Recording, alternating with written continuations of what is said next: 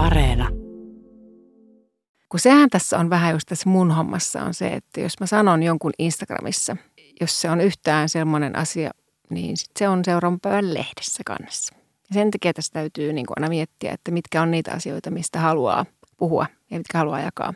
Niin sitten kun ei kaikkea näytä siellä, niin sitten just saattaa tulla näitä tämmöisiä arvostelevia juttuja.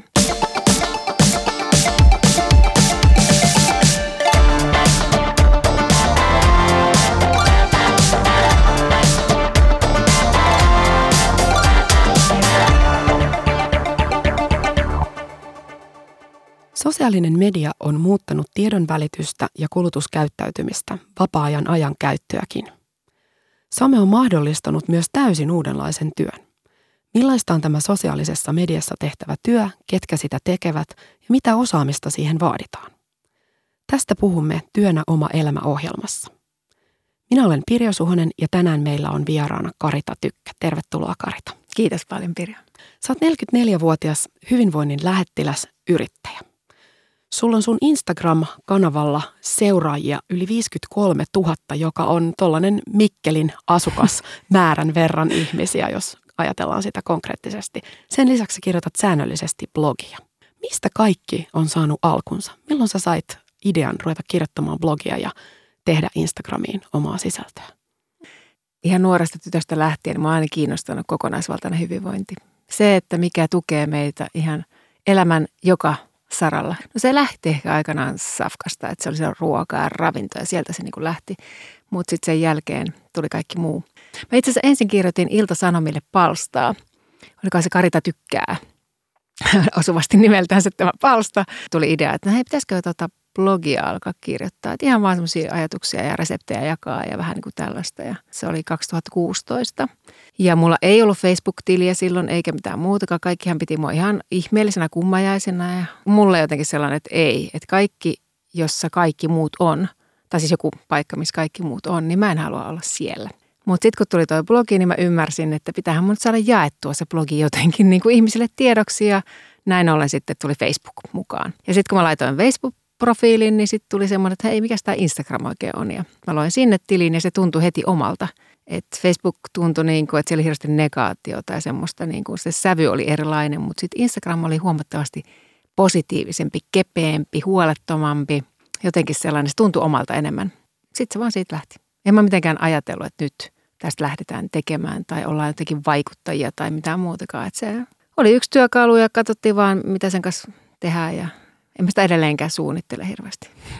Kerro vähän siitä työstä ja mitä sä teet siellä taustalla. Että se näyttää siltä, että okei, ne on tällaisia hetken tuokiokuvia. Sä saatat esimerkiksi useamman kerran päivässä Instagramin sinne stories-osioon, joka on sitä liikkuvan kuvan osiota, niin tehdä jonkun hetkellisen päivityksen, että mitä sulle kuuluu tai missä sä meet tai Joo. mitä just siinä tapahtuu. Se on nimenomaan sitä, että se on sitä, se on sitä elämää siellä niin kuin niiden seinäkuvien taustalla. Et seinälle taas kun laitetaan kuvia, niin niillä on joku juttu siellä, joku sanoma ehkä tai, tai joku muu riippuen tekijästä. Mä yritän niihin kuitenkin, niin kuin, että ne ei ole vaan kauniita kuvia, vaan että siellä on joku juttu siellä taustalla ehkä kanssa. Joku ajatus, joku ehkä inspiraatio johonkin tekemiseen tai ajattelumalliin tai ylipäätään haastaa ihmisiä ehkä miettimään jotakin joltain kannalta.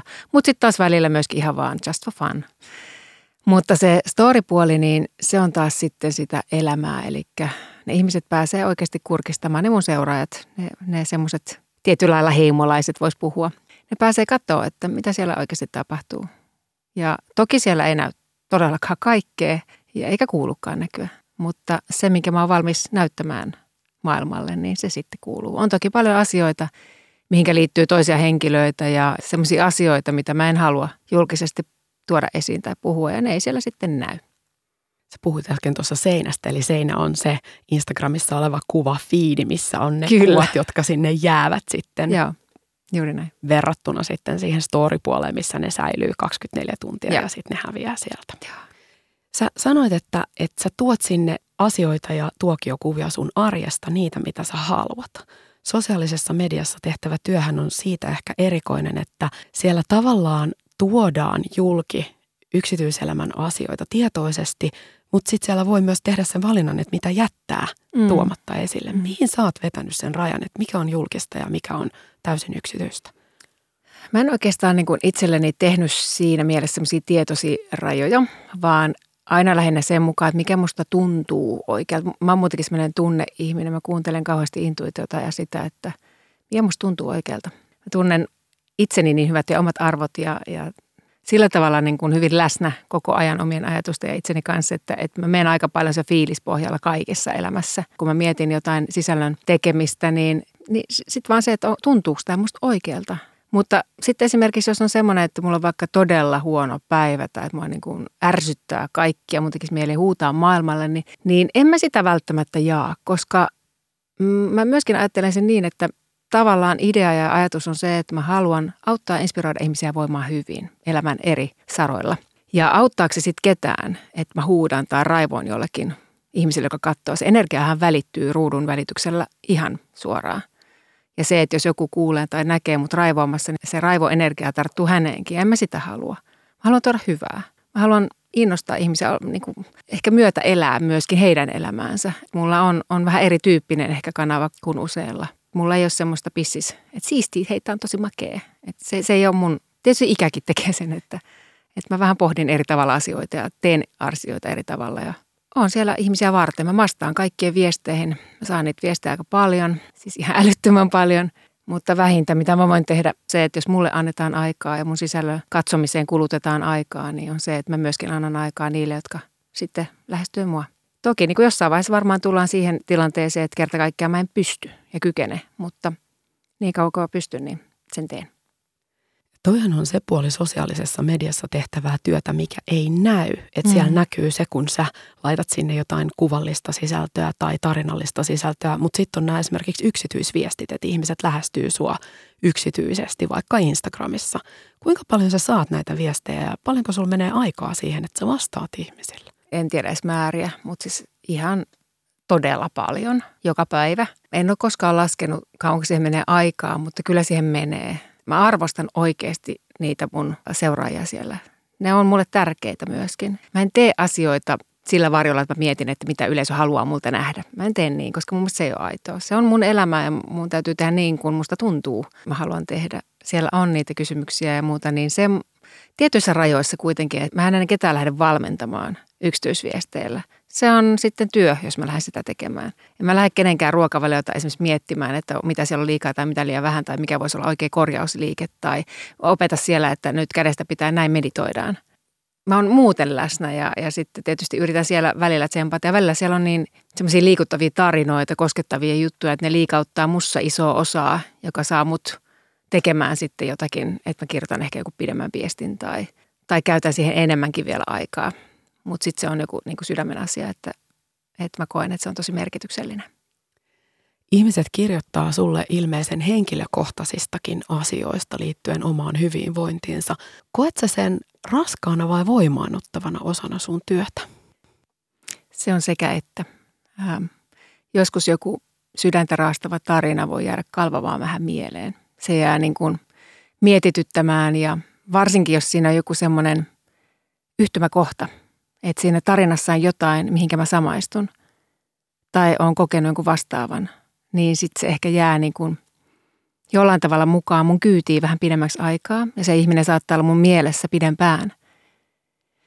Ja kuitenkin se on loppupeleissä sitten yksi viesti satojen joukossa, niin kuin päivittäin. Niin, että mä en tavallaan voi antaa sitten niiden viestien myöskään uuvuttaa. Mutta työ on se sitten vaikuttajan työ tai, tai terapeutin työ tai valmentajan työ tai joku muu, joka kuuluu tämmöistä tarinoiden kuuntelemista, niin siinä on hirveän tärkeä se, että, että sä osaat sitten palautua itse.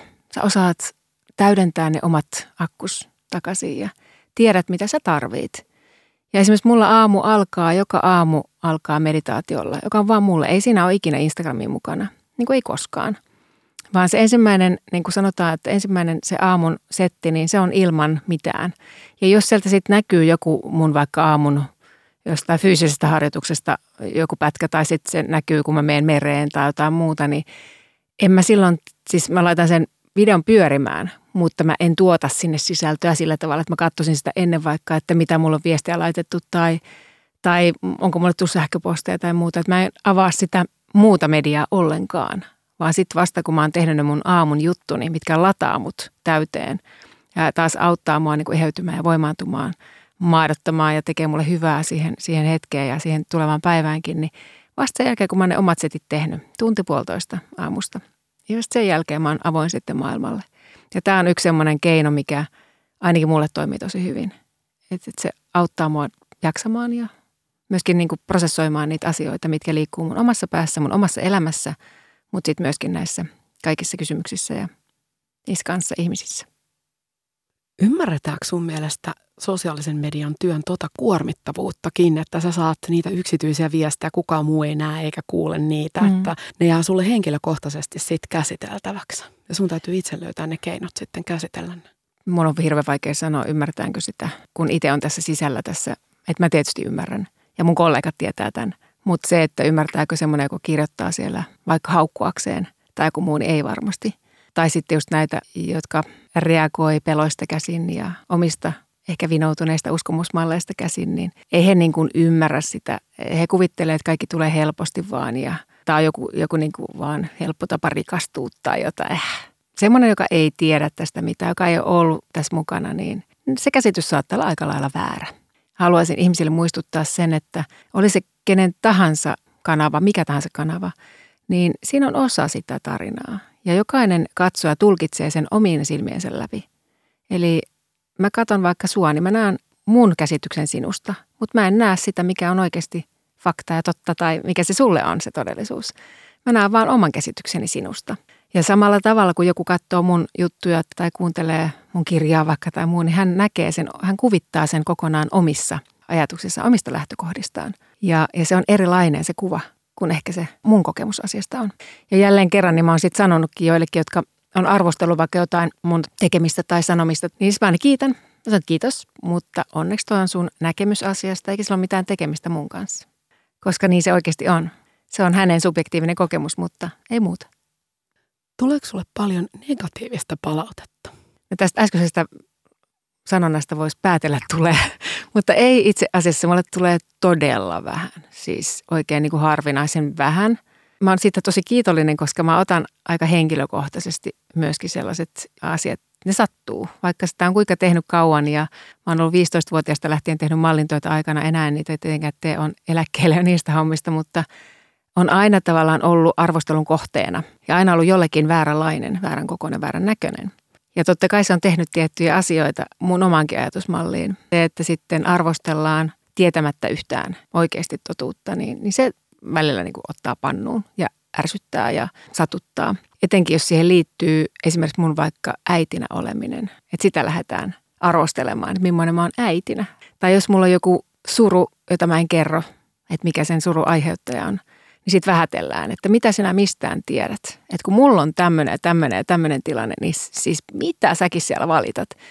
Ja sitten kun mulla on samaan aikaan ollut oikeasti tilanne joku ihan siis todella raadollinen, ihmisen menetyksistä on puhuttu ja muista, jota mä en ole vaan halunnut sanoa, koska siihen ei, se ei kuulu sitten taas niille seuraajille. Niin silloin tulee vaan sellainen fiilis, että niin, että näinpä tietysti arvotellaan, että mikä on mm, tavallaan riittävän suuri suru tai että jotenkin niin kuin, se on ihan älytöntä, että eihän asioita voi arvottaa, että mikä on jollekin vaikeaa ja jollekin helppoa ja se riippuu ihan lähtökohdista ja tilanteesta. Toihan on myös työ, jossa erikoisella tavalla yhdistyy se sellainen, että sun täytyy olla siellä esillä niin kuin sinuna, mm. aitona, rehellisesti – mutta sitten koska sä et kuitenkaan jaa kaikkea, niin kuin sä sanoit mm. tuossa, että sä päätät ja vedät sen rajan siihen, mitä sä kerrot ja näytät.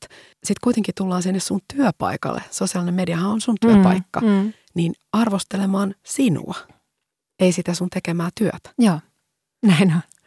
Ja se, mutta mulla on vähän sillä tavalla ehkä erilainen tilanne kuin monella muulla vaikuttajalla.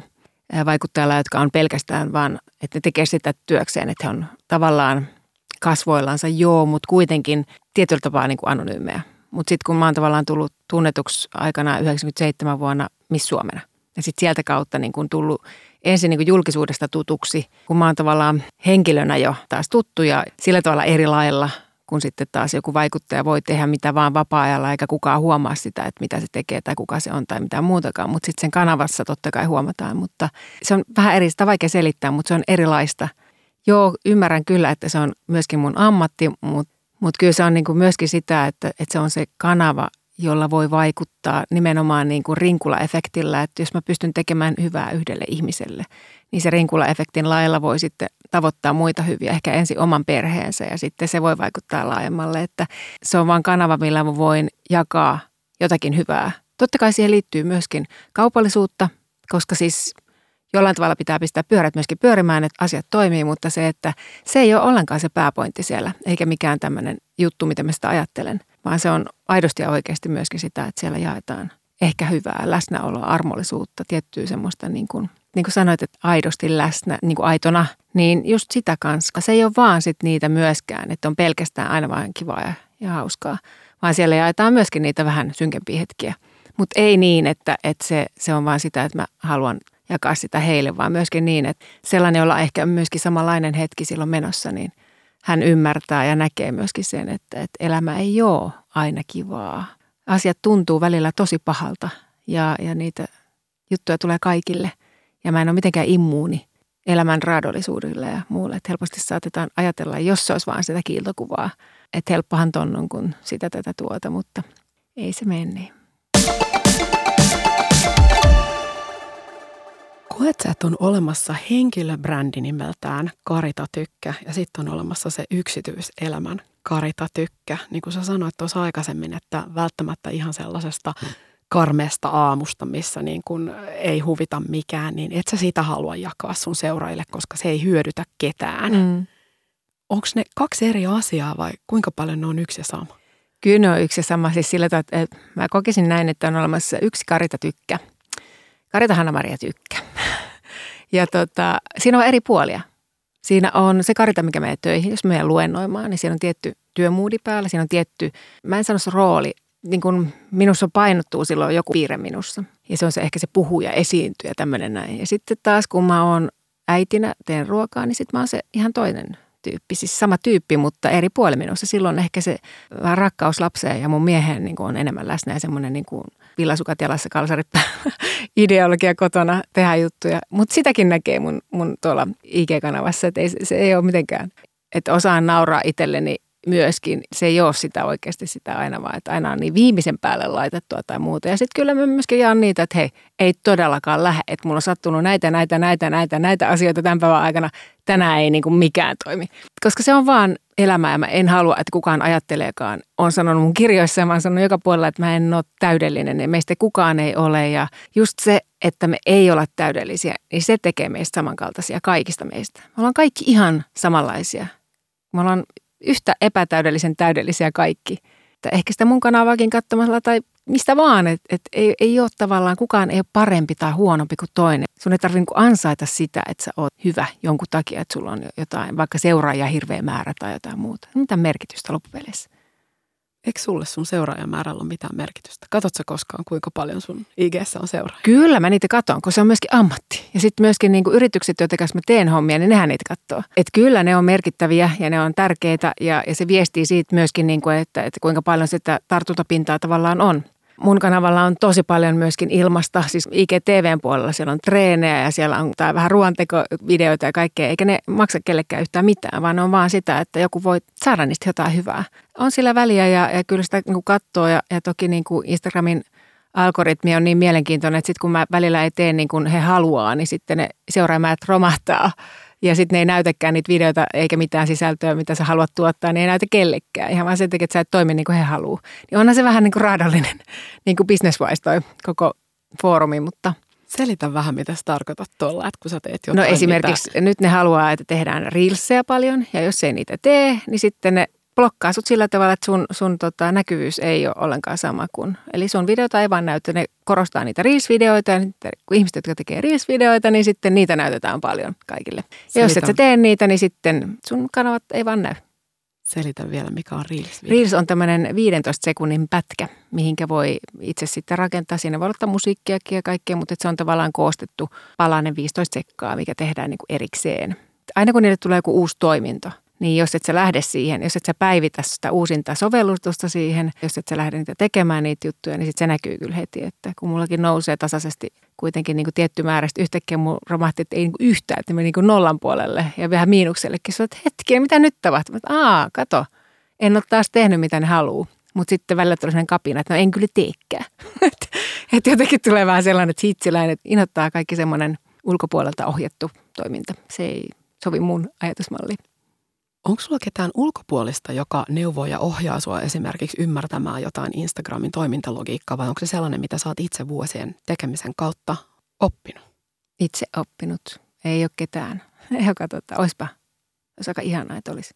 Olen myöskin miettinyt, että managerikin voisi olla ihan kiva. Hirveän nimitys ehkä manageri, mutta tämmöinen asioiden hoitaja voisi olla ihan tarpeellinen. Kyllä se on enemmän sitä, että sit itse ensin pyörittelee jotain ongelmaa ja sitten saattaa kysyä joltain kollegalta, että hei, tiedättekö te, mistä tämä johtuu? Että kun nyt on joku tämmöinen, että mikä, mikä tämä niinku on. Ja sitten joku saattaa jeesata, joku ei. Mutta ei ole ketään asiantuntijaa. Ja sitten kun mä jään vähän kalkkis, mun kaikki kollegat on kato hirveän paljon nuorempia kuin minä, niin, niin mä oon jotenkin ihan pihalla aina kaikkien teknisten toimintojen kanssa, mutta hiljalleen sitä aina oppii, ai kato, on tämmöinen. Sitten joku pitää taas sit mua asiantuntijana. Se on aika jännittävää tämä, tämä maailma, miten tämä menee. Niin, onko sosiaalisessa mediassa tehtävä työ yksinäistä? Koska siinähän on, jos ajatellaan, että siinä on nainen ja kamera tai nainen ja kännykkä tai mies ja kännykkä ja mies ja kamera ja siinä se työyhteisö sitten onkin. Joo, siis nuo nuoret vaikuttajat on sellaisia, että he on hirveän usein ryhmissä ja he kuvaa toinen toisiaan ja niin kuin paljon sitä ja sitten istutaan iltaa ja kaikkea tätä. Ja se ei taas ole mun maailmaa.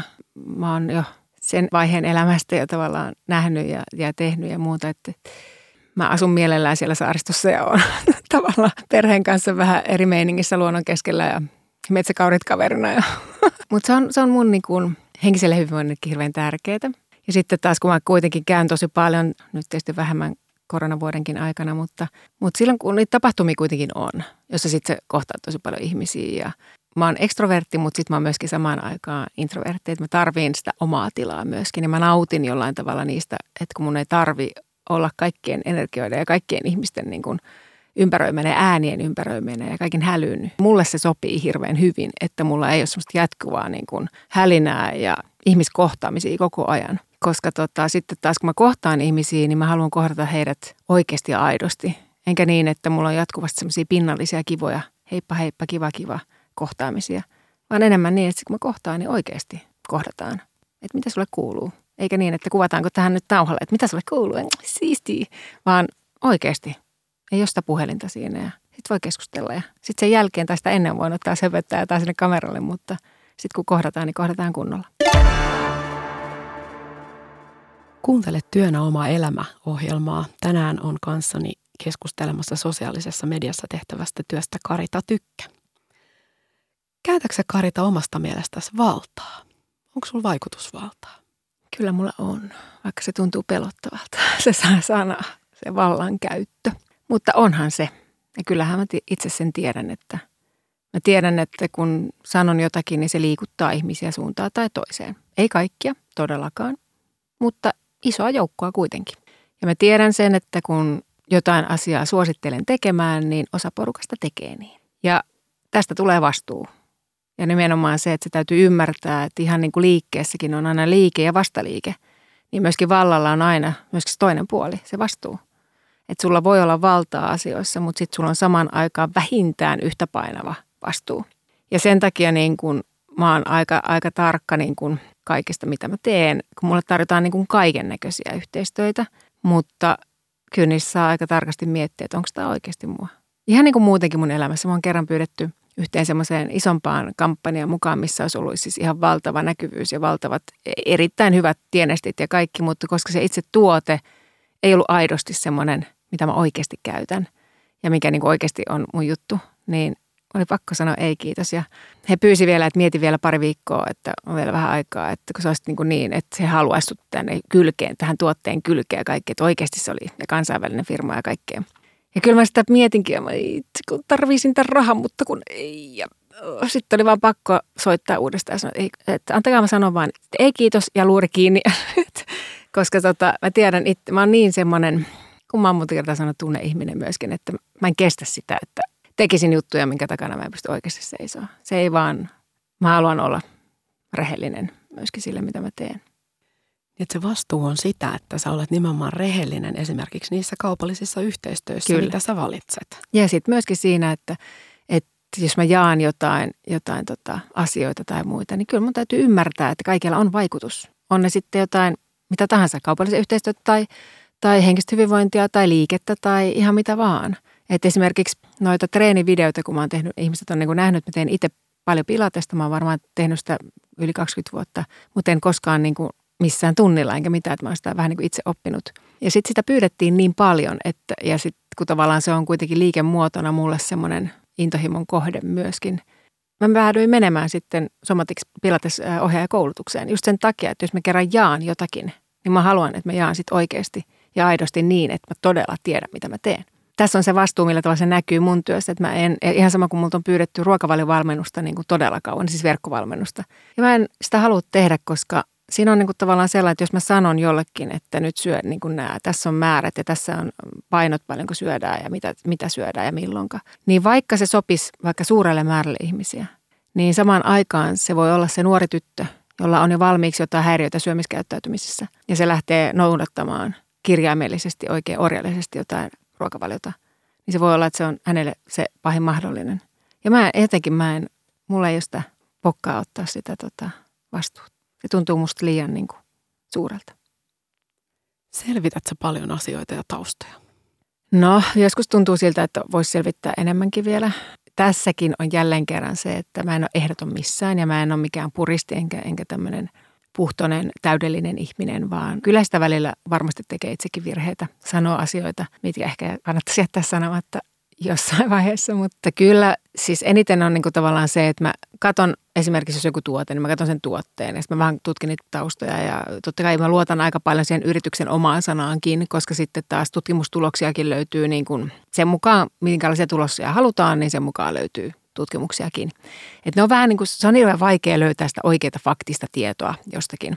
Et on vaan enemmän ehkä se, että sun täytyy niin kuin katsoa ne asiat, mitkä sä näet. Ja sen jälkeen itse miettiä, mitä mieltä sinä olet siitä jutusta. Mikä se sulle on se juttu. Ja, löytyykö siltä sulle sellainen kulma, että se on ok. Mutta sitten ei löydy, niin sitten ei kannata lähteä tietenkään tekemään. Ja esimerkiksi se, että kun on kaiken maailman niin kuin tuotteita, missä on sitten just erilaisia, esimerkiksi vaikka makeutusaineita, kun mä oon ollut kymmenen vuotta ilman sokeria, niin mulle tarjotaan hirveästi kaikkea sokerittomia juttuja.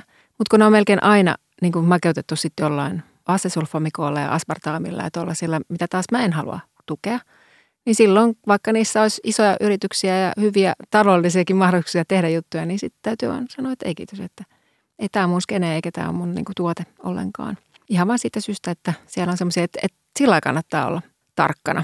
Jos sulla on asioita, mitä sä et itse käytä – niin miksi sä suosittelet niitä muille? Tai että jos sä niin kuin puhut jotakin vastaan, niin sitten makaa niin kuin petaat, että, että se on vähän niin kuin sillä tavalla, että... Mutta sitten myöskin semmoinen, mikä minusta on hirveän tärkeä, on se, että, että jos oma suhtautuminen, oma näkökulma tai oma näkemys tai ymmärrys asiasta muuttuu, niin kuin toivottavasti meillä kaikilla se kehittyy ja muuttuu koko ajan matkan varrella, koska meidän ymmärrys laajenee, niin myöskin se, että uskaltaa sanoa, että hei, Mä en ole enää sitä mieltä, vaan mä oon kokenut, että tällä hetkellä mä oon tätä mieltä. Ja mulla on ainakin itsellä käynyt niin vuosien varrella, että mitä enemmän mä oon opiskellut, mitä enemmän mä oon lukenut, mitä enemmän mä oon kouluttautunut, sitä enemmän mä oon ymmärtänyt, että mä en ymmärrä yhtään mistään mitään. Mä voin ymmärtää ehkä joo, mutta en tiedä. Mä en tiedä yhtään mistään mitään. Koko ajan tulee uusia juttuja. Se, mitkä me tiedetään nyt olevan niin sanotusti totta, niin huomenna se voi olla jotain muuta. Mä sen takia mä en koskaan sano, että mä tiedän mistään mitään koska se ei ole niin. Mulla on vain jotain ajatuksia. Äsken puhuit noista kaupallisista yhteistyöistä, eli sosiaalisessa mediassahan se ansaintalogiikka on niin, että sä teet yhteistyötä jonkun yrityksen kanssa ja kun sä kerrot heidän tuotteistaan tai palveluistaan tai yrityksestä, niin sit sulle maksetaan siitä. Millä perusteella sä valitset ne? Sä vähän jo tuossa kuvasitkin, mutta onko vielä jotain kriteereitä, mikä saattaa sut yhteen jonkun – yrityksen kanssa? Ensin mä haluan korjata, aina se ei mene noin. Mm. Et, et, joo, se voi olla noin, että, että sä saat rahaa siitä, että sä esittelet jonkun tuotteen tai, tai teet heille jonkun sisällön tuotantosarjan tai, tai ohjelman tai mitä ikinä se sitten onkaan. Mutta joskus se voi olla myöskin niin, että sä haluat vaan nostaa jotakin ihanaa brändiä.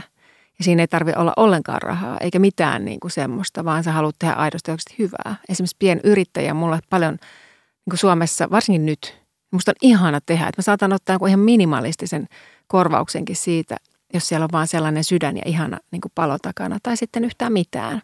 Vaan pelkästään tehdä hyvää, koska sekin on hirvittävän tärkeää ja arvokasta, että myöskin se, että sä oot vaikuttaja, niin sä voit tehdä niin paljon hyvää. Sä voit tehdä hyvän tekeväisyyttä ihan älyttömästi. Sä voit kerätä niin kuin varoja jollekin älyttömän hyvälle tärkeälle taholle. Sä voit tehdä itse tosi hyvää. Sä voit näyttää omalla esimerkillä. Esimerkiksi mä, mulla itsellä tapana, mä joka joulu vien ensikoteihin aina niin kuin kaikkia vaatteita, kosmetiikkaa, kaikkea mitä mulle vuoden, tai sen kertyy koko ajan. Saa kaikkea näytteitä sun muita ja sitten semmoisia vaatteita, mitä ei itse käytä ja muuta, niin, niin mä vien sinne niille naisille ja sitten siellä on lasten vaatteita, mitä Lukalle ehkä pieneksi tai jotain, mitkä on hyviä. Koska siellä on, siellä on perheitä, joilla ei ole mitään, jotka on joutunut lähteä tosi nopeasti. Ja jouluna ne saa lahjoja, ne saa jotain. Niin musta se on ihana ajatus. Ja se, että mä niin kuin siitä saatan vinkata, että hei, meikää teki jotain. Antakaa jotain muille. Sillä on iso vaikutus ja mä voin tehdä sille hyvää. Ja sitten mulla tavallaan toi Instagram ja, ja sitten blogi, niin ne kulkee myöskin vähän käsi kädessä sillä tavalla, että niitä sisältöyhteistyötä voi tehdä molemmissa. Mutta siinä on just se, että kun niitä valitaan, niin siis se, että, että oikeasti onko tämä mun juttu ja mikä se on se kulma siinä. Mikä tässä on se, mitä mä haluan tuoda esille. Kuitenkin niin, että kun mä en ole mikään paasaaja, mä en, en ole vegaani, en, enkä ole, mä en ole niin vastaan niin mitään tavallaan. Et mun mielestä jokaisella on oma tapa elää, oma tapa syödä, oma tapa pukeutua, oma tapa suosia ja, ja kuluttaa asioita, enkä mä puutu niihin.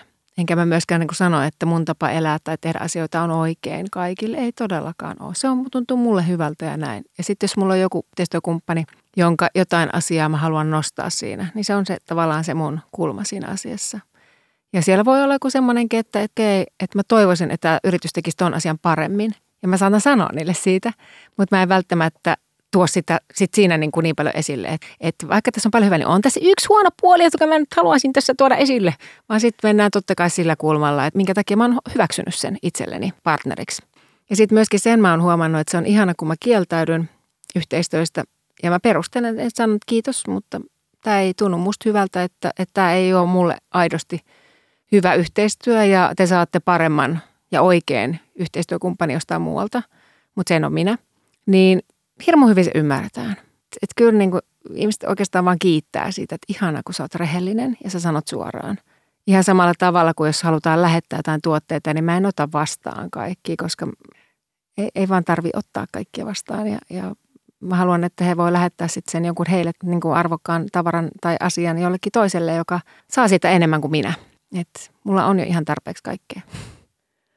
Kuin vapaasti sä saat tehdä noita kaupallisten yhteistyöiden sisältöjä? Onko se niin, että tuleeko sieltä tosi pitkälle käsikirjoitettu joku, että sun pitää nyt sanoa nämä ei, ja nämä sanat ja lauseet? Ei, tai, ei. Vai miten se toimii? Ei, mä, jos tulee semmoinen, niin sitten mä sanon, että johan ei tämä ehkä tain ollakaan. Että et ei mun suuhun voi syöttää, että mitä pitää sanoa tai mitä pitää kuvata se tai jotain muuta. Että – ei, ei se mene niin. Kyllä mä haluan aina, että asiakas jakaa mulle asiat, mitä hän toivoo, että heidän, heidän asiasta tuotaisiin esille, että mikä he, tavallaan heidän se tärkein clue on siinä jutussa. Että mikä se on se juttu heillä, koska mä haluan ymmärtää sitä tarkemmin, että mikä se heidän ideologia, ajatusmalli ja, ja tota pointti siinä kaiken takana on.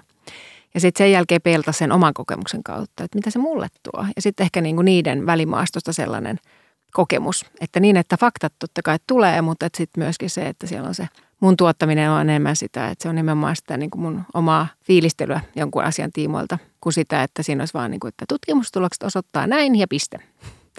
Koska sitten taas ei se oikein anna kellekään mitään. Että kyllä niitä, ne voi ne tulokset käydä sitten lukemassa ihan mistä vaan. Tai mä en usko, että mun seuraajatkaan niin kuin hakee sitä, että mä kerron siellä nyt, että miten joku asia on faktisesti – vaan ne hakee sitä, että mitä mieltä mä asiasta olen. Ja se riittää niille. Ja usein ne kyselee vielä sen jälkeenkin, kun ne on sitten nähnyt joku jutun, niin ne saattaa selkeä laittaa yksityisviesteillä vielä, että hei, miten tämä ja mitä me, onko se oikeasti hyvä ja entäs tämä ja toimiko se siinä ja entäs tässä ja näin.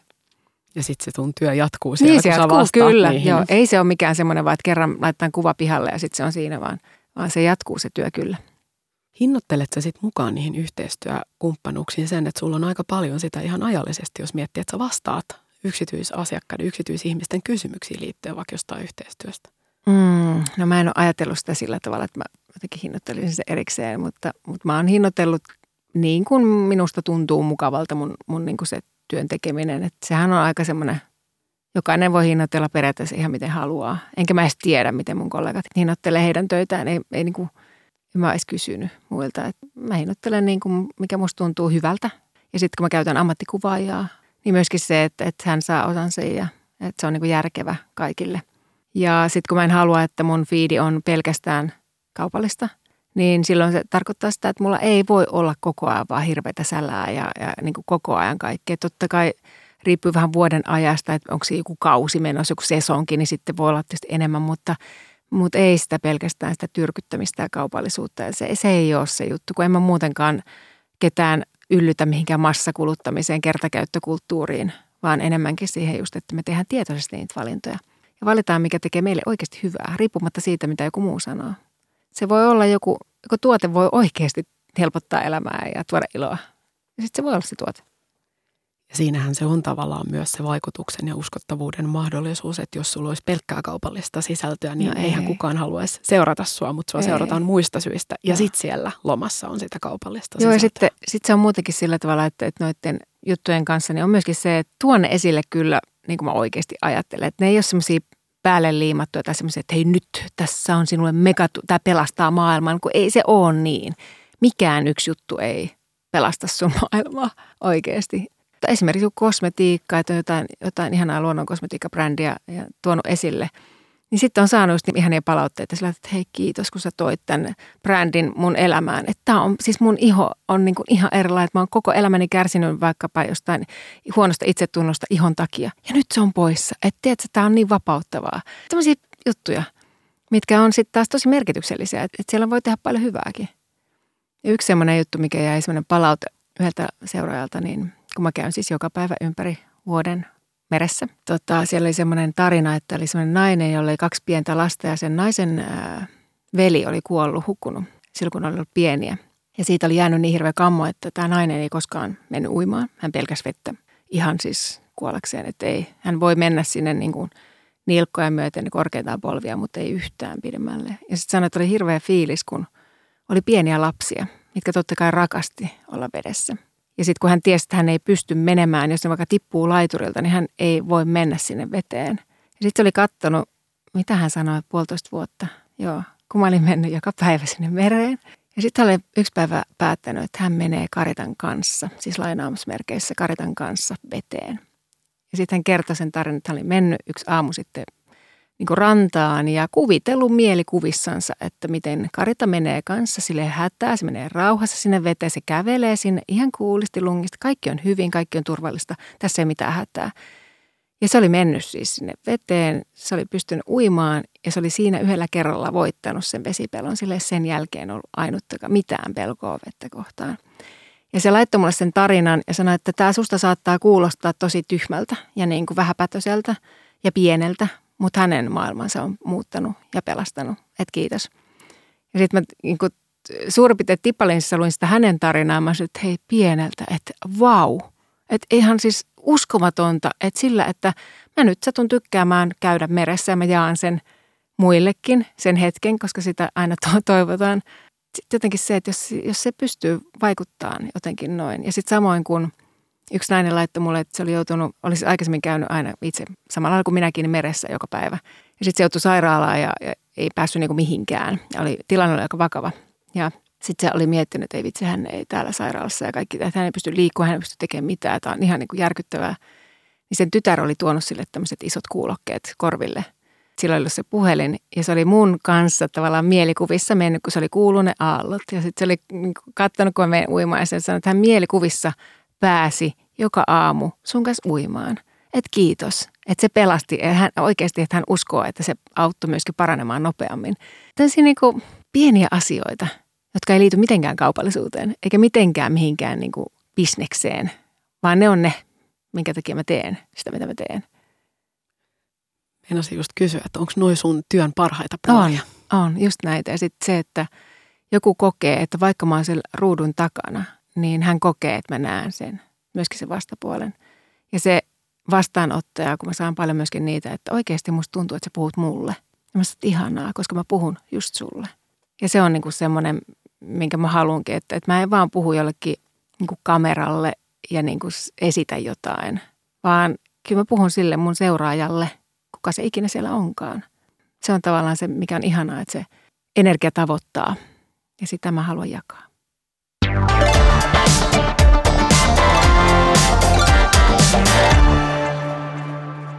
Kuuntele Työnä oma elämäohjelmaa. Tänään Karita Tykän kanssa keskustelemme, millaista on sosiaalisessa mediassa tehtävä työ ja vaikuttaminen.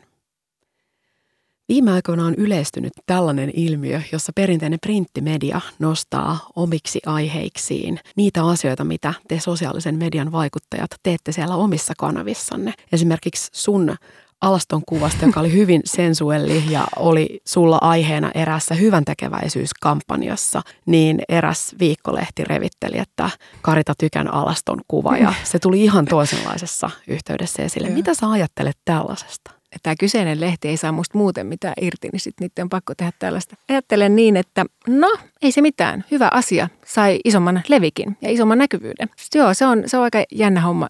Tiedostan, että on myöskin niitä vaikuttajia, mitkä nimenomaan antaa niitä juttuja ja vinkkaa, että hei, mulla olisi tämmöinen kuva nyt seinällä, että tästä voisi tehdä, koska he saa enemmän seuraajia sitä kautta.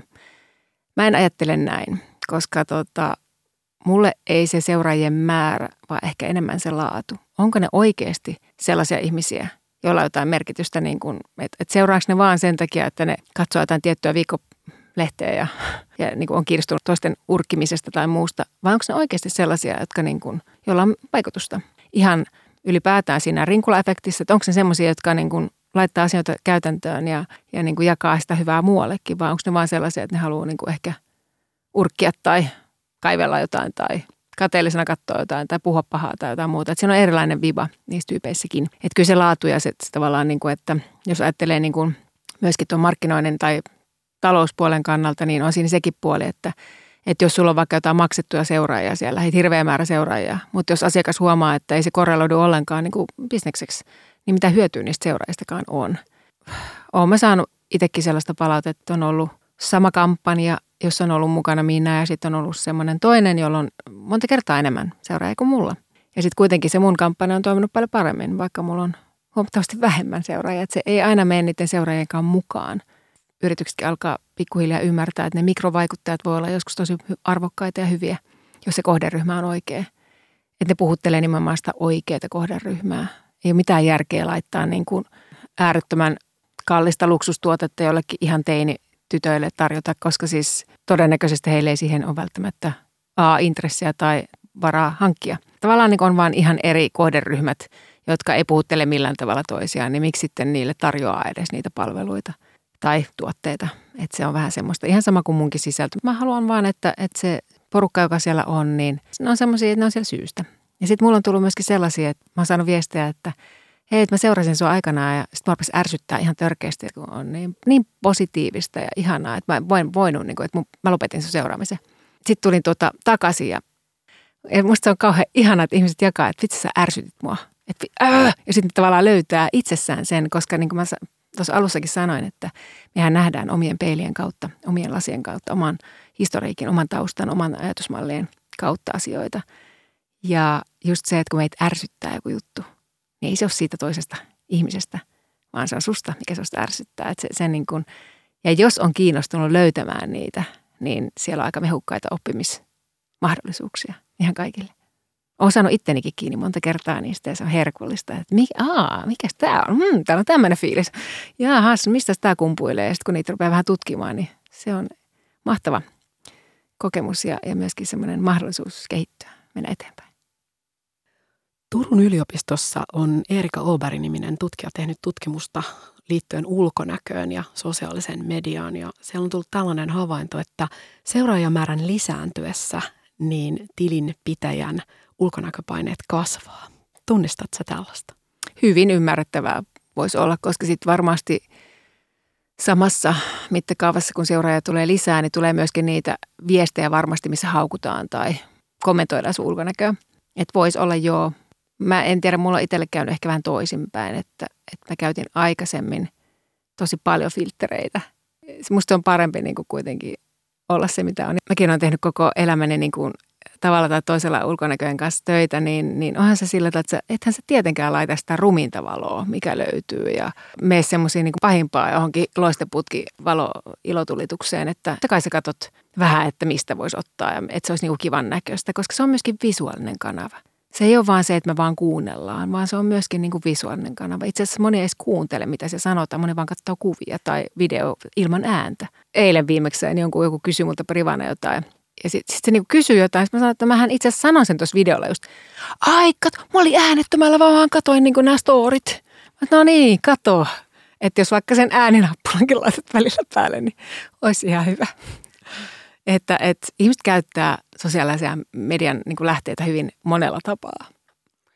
Mitä sä itse haet sosiaalisesta mediasta? Mikä rooli sillä on sun elämässä? Tietysti sen lisäksi, että se on sulle myös työpaikka, mutta mihin sä käytät sitä? No se on ehkä just se, että kun mä oon siellä niin paljon niin kuin omassa elämässä, että sitten ehkä niin kuin mä en hae sieltä yhtään mitään. että et jotenkin Facebookissa en ole muuten ollenkaan kuin silloin, kun vaan jaan omia blogijuttuja tai sitten menen sinne mun oman valmennusryhmän priva-ryhmälle tekemään juttuja tai kommentoimaan tai muuta.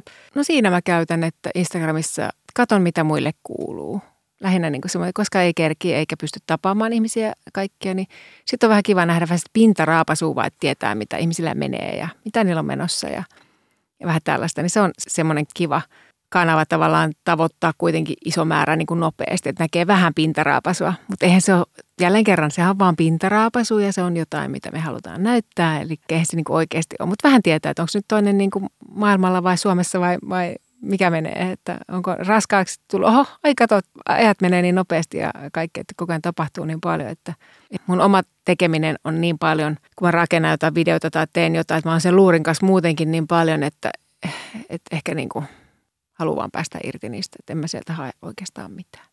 Mutta välillä on sitten hyvä katsoa, että jos tulee vastaan jotain hauskoja ajatuksia tai jotain inspiraation lähteitä, mutta niitä tulee vaan sitten sillä, että saattaa selata jotakin ja sillä, että ahaa, tuo onkin ihanasti tehty, että hyvä idea, että vau, onpa hienosti tehty tai jotain, mutta mä en eti sieltä niitä. Että se ei ole semmoinen, enkä mä halua kopioida tai näyttää samalta kuin mikään muu, vaan mä teen aidosti sitä vaan, että enkä mä suunnittele. Että se on, monesti on kysytty sitäkin, että, että kuinka niin kuin tarkasti sä mietit sitä, että minkä ja minkälainen fiidi ja mitä kaikkea ja suunnittelet se niin kuin sitä, että mitä kaikkea sä sinne teet ja muuta, niin en, en mä hirveästi tee. Että mulla on niin paljon asioita, mitä mä teen nytkin, että mulla ei ole aikaa edes suunnitella sitä, vaan mä luotan siihen, että, se on kuitenkin niin kuin sillä tavalla spontaania ja nopeata ja, ja aitoa siinä hetkessä olemista. Toki niin kuin sit, kun on yhteistyökumppaneita, niin tietysti ne mä suunnittelen, ettei siellä ole päällekkäisyyksiä ikinä. Tai, tai että siellä on muutenkin semmoinen niin kuin virta, että siellä ole kaikki sumpussa ja, ja että näin mä suunnittelen, mutta niin kuin kaikki muu siellä niin ei.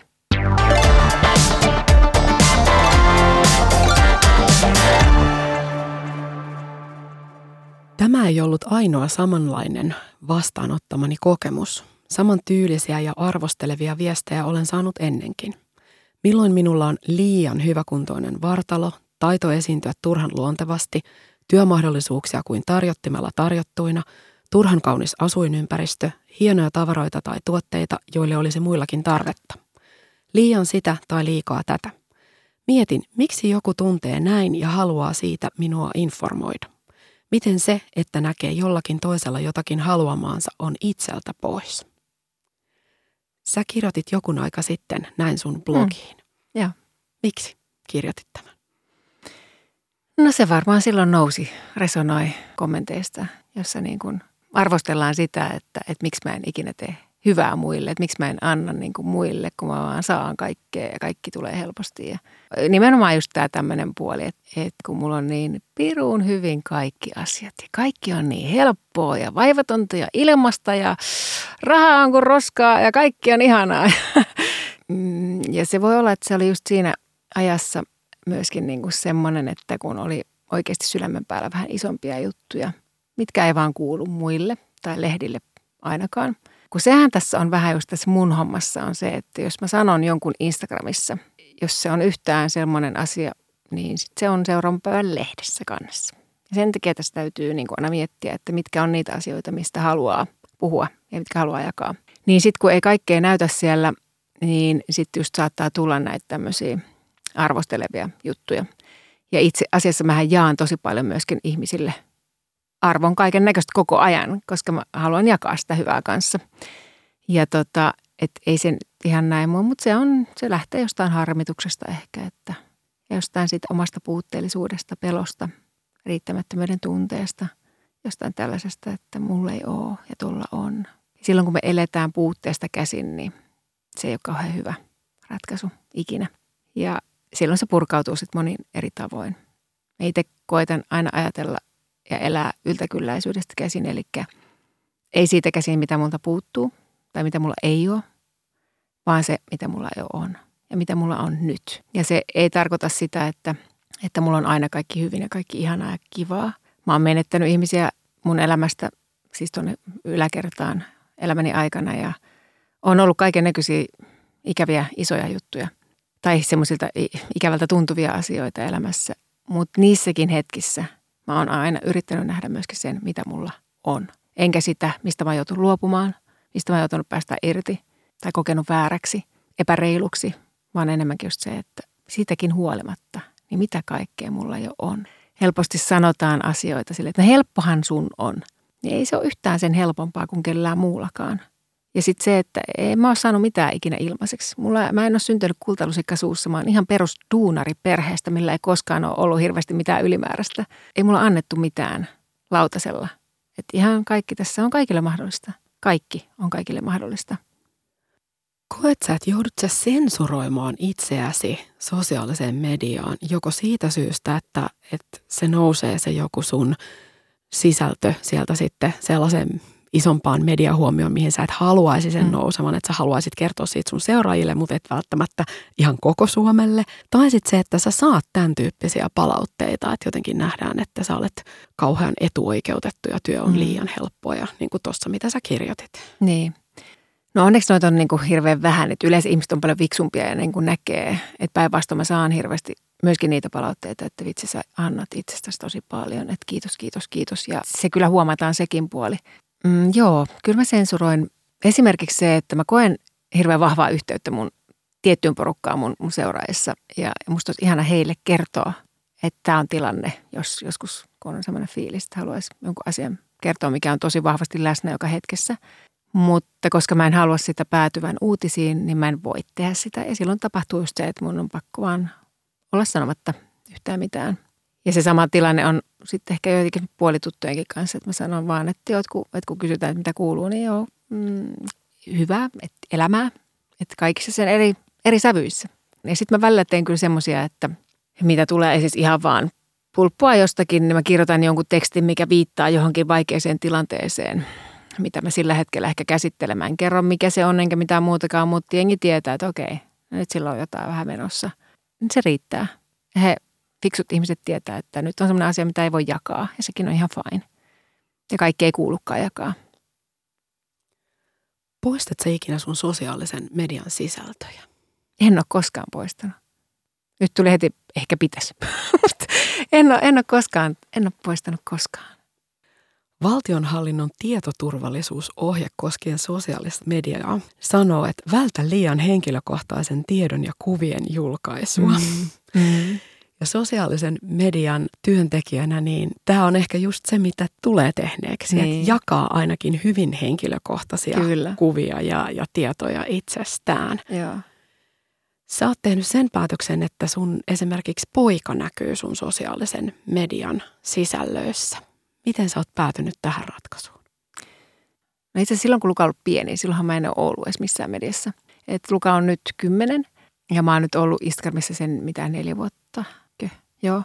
Et se on tavallaan niin kuin oikeastaan mennyt niin, että hän on itse vähän niin kuin halunnut aina tulla siihen pyörimään. Ja me niin kuin jossain vaiheessa vaan meni sillä tavalla, että no, okei, se nyt näkyy välillä täältä näin ja fine. Sitten mä totesin vaan, että vitsi kun se on niin iso osa mun elämää. Että se on niin iso paketti, ja mä oon kirjoittanut siitä, että mulla on ollut vaikeaa tulla raskaaksi ja sitten, että, että mulla on sekundaarinen lapsettomuus issue myöskin, että mä en koskaan saanut toista lasta. Mutta mä oon kirjoittanut näistä asioista blogissakin ja jakanut näitä juttuja ja, ja avannut niitä juttuja. Sitten jotenkin tuntuu, että kun Luka on niin, kuin niin iso osa myöskin sitä mun omaa henkilökohtaista juttua, mikä ei ole millään tavalla salaisuus eikä mitään muutakaan, niin hän on sitten ajoittain aina mukana siellä tarinoissa. Ja sitten mä oon myöskin sanonut hänelle sen, että heti kun hän ei itse ikinä halua näkyä, niin se on erittäin fine. Ja saman tien se loppuu, että ei, ei näe mitään. Et se on vähän semmoinen, että jotenkin niin kun se päätäntävalta on myöskin hänellä. Et siinä vaiheessa, kun se teini-ikä tulee, niin ihan varmaan ei kiinnosta enää kyllä olla missään, eikä halua edes näkyä missään. Mutta, tota. Mutta nyt varsinkin, kun se on semmoinen tyyppi, että se haluaa olla, niin olkoot äitin kanssa siinä touhumassa. Mutta en mä anna sille omaa kanavaa. Ja meillä olla, niin kuin hän ei pelaa pelejä juurikaan, eikä, eikä niin kuin mitään tällaista, eikä TikTokia, eikä mitään vastaavaa. Että, että se on sitten se mun kanava, jossa se sitten välillä aina vilahtaa. Mutta ei ole siis mun työntekijä kylläkään, että nyt ajatellaan tästä lapsityövoima-aspektia, niin ei. Mikä on parasta, mitä sosiaalisessa mediassa tehty työ on tuonut sun elämään ja mitä se on sitten vastaavasti myös ehkä vienyt? Mistä sä oot joutunut luopumaan? Varmaan ne parhaat on just ne tarinat, ne ihanat oikeasti niin semmoiset jutut, että sä koet, että sä oot ollut merkityksellinen, että sun tekemisellä on merkitystä niin kuin isommassa kuvassa. Mm, sä oot voinut tehdä hyvää, saanut levitettyä jotakin sellaista, mikä on tuonut pelkästään hyvää. Niin se, se on se kaikista ihanin ja mistä on ehkä niin kuin luopunut tai muuta, niin en mä nyt tiedä. Aika. Se ottaa pirusti aikaa, joka on sitten pois joltakin muulta aina se aika, minkä mä oon sitten näiden sisältöjen parissa. Että se on se ehkä se suurin menetys. Koska sitten taas julkisuus on muutenkin mukana, oli mulla sitä sosiaalista mediaa tai ei, niin se siellä on joka tapauksessa. Jos mä menen törttöileen tuohon torille, niin kyllä siitä kirjoitetaan. Kuuntelit työnä oma elämäohjelmaa. Tänään keskustelimme Karita Tykän kanssa sosiaalisessa mediassa tehtävästä työstä. Kiitoksia Karita. Kiitos tosi paljon.